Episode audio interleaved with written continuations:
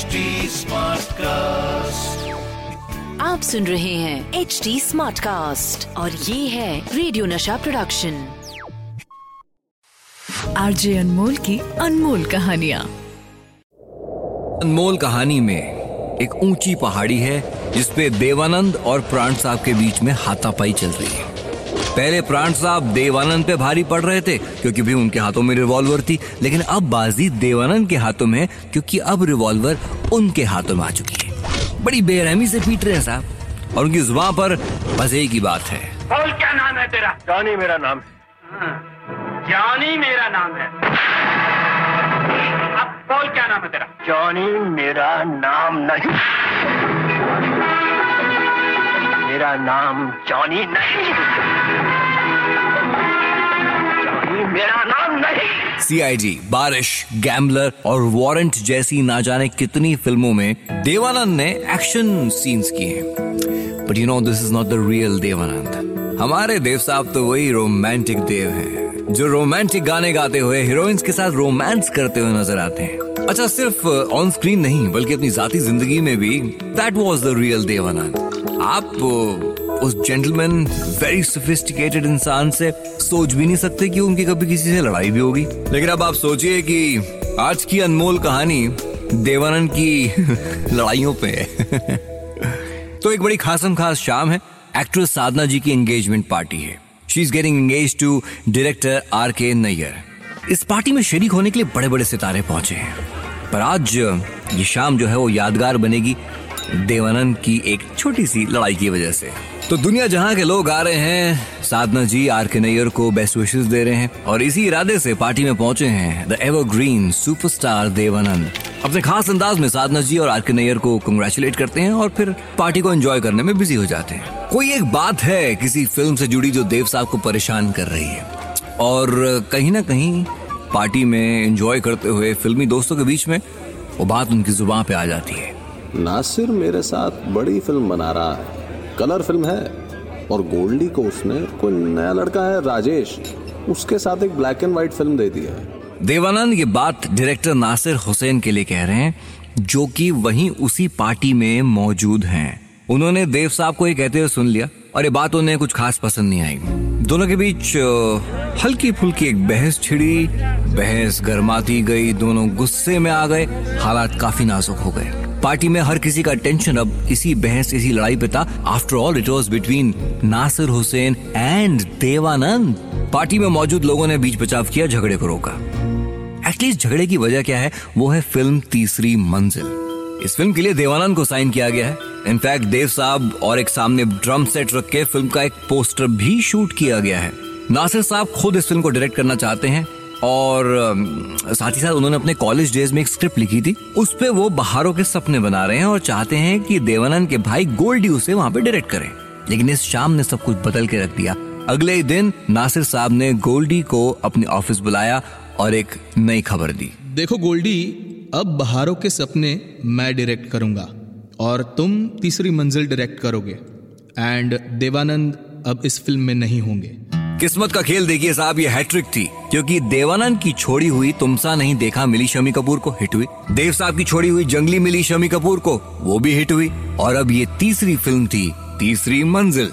देवानंद की एग्जिट शमी कपूर की entry film आप जानते हैं सुपर हिट अब देखिए, इस केस में तो देवानंद और नासिर हुसैन के बीच में एक रिश्ता था तो ये सब हुआ, बात झगड़े तक पहुँच गई। पर इससे पहले भी एक बार देव साहब कुछ ऐसी मुसीबत में फंस चुके हैं? अब एक बार ये हुआ कि भाई मुंबई के पास इगतपुर नासिक रोड। इस हाईवे पर पब्लिक ट्रांसपोर्ट की कमी है तो लोग नासिक जाने के लिए बस के अलावा ट्रक या लॉरी में भी सफ़र करते हैं। इस सफ़र के लिए जितने भी ड्राइवर हैं, वो लोगों से अच्छी खासी रकम भी वसूलते हैं। आज इसी हाईवे पर तेज़ी से आती हुई लॉरी मुसाफिरों को देखकर रुक जाती है। लॉरी के ड्राइवर के दिल में पैसा कमाने की चाहत है, वो लोगों को नासिक ले जाने के लिए आवाज़ लगाने लगता है। अब साहब, उस दौर में दो आने की कीमत काफ़ी थी। पर वो ड्राइवर नहीं जानता था कि किसी और को उसका ये रेट जो है वो पसंद नहीं आने वाला। एक बस आकर उस लॉरी के पास रुकी। उस बस का ड्राइवर जो खुद सवारियों की तलाश में है, उसकी नज़र इस लॉरी ड्राइवर पे पड़ती है जो दो दो आने में इगतपुरी से नासिक ले जाने की बात कह रहा है। इगतपुरी से नासिक दो आना, इगतपुरी से नासिक एक सवारी का दो आना, इगतपुरी से नासिक एक सवारी का दो आना। बस ड्राइवर ये सुन के गुस्से में आ जाता है क्योंकि इगतपुरी से नासिक का किराया इससे ज़्यादा है। और लॉरी वाले का ऑफ़र सुन के सबके सब लोग जो है वो लॉरी में जाना पसंद करेंगे। बस वाले को गुस्सा आ गया। अरे उसका नुकसान हो रहा है, वो कैसे सहन करेगा? वो उतरा बस से और लॉरी वाले को धमकाने पहुँचा। अबे, तेरा दिमाग खराब हो गया है क्या? तेरी ये लॉरी चोरी की है क्या? इगतपुरी से नासिक दो आने में कौन ले जाता है? मेरा धंधा खराब कराएगा। बस इतना कहना था कि बस ड्राइवर सीधा लॉरी ड्राइवर के ऊपर चढ़ गया। अजी साहब, वो बात सुनने को राज़ी नहीं। उसने तय कर लिया है कि इस लॉरी ड्राइवर को सबक सिखा के रहेगा।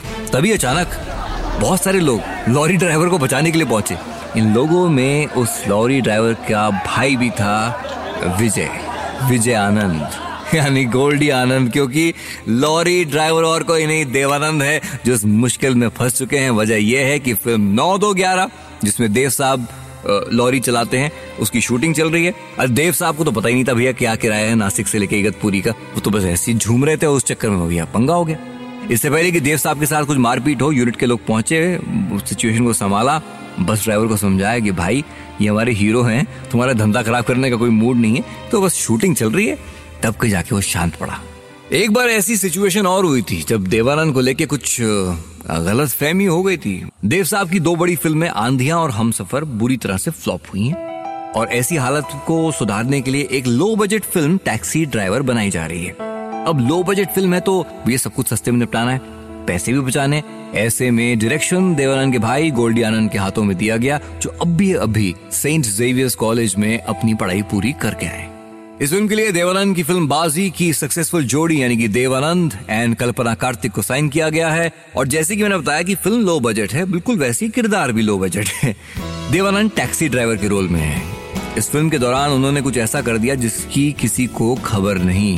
फ़िल्म की शूट के एक लंच ब्रेक के दौरान फ़िल्म की एक्ट्रेस कल्पना कार्तिक के साथ चुपचाप एंगेजमेंट कर ली थी।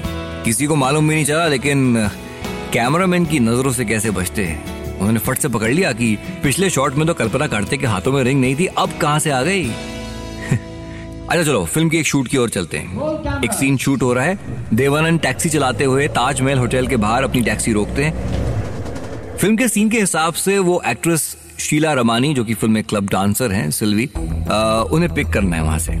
पर इससे पहले कि शीला रमानी देवानंद की टैक्सी में सवार हो, एक फॉरेनर देव साहब की टैक्सी में आके बैठ गया। और बैठते ही उन्हें बोला मुंबई के एक रेड लाइट एरिया में ले चलो। देव साहब हैरान हो गए। उन्होंने थोड़ी बहुत समझाने की कोशिश की, लेकिन फिर समझ गए, चलो कोई बात नहीं, उसको थोड़ा सा घुमा के भी लेकर आए।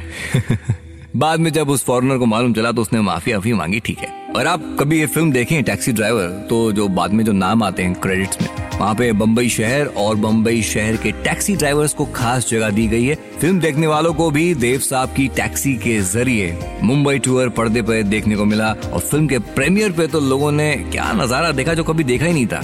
टैक्सी ड्राइवर के प्रीमियर का इनविटेशन बाकायदा टैक्सी ड्राइवर्स यूनियन के मेंबर्स को दिया गया था।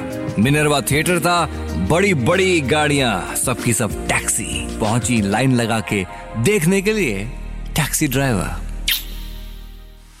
आरजे अनमोल की अनमोल कहानिया। आप सुन रहे हैं एच डी स्मार्ट कास्ट और ये था रेडियो नशा प्रोडक्शन एचडी स्मार्ट कास्ट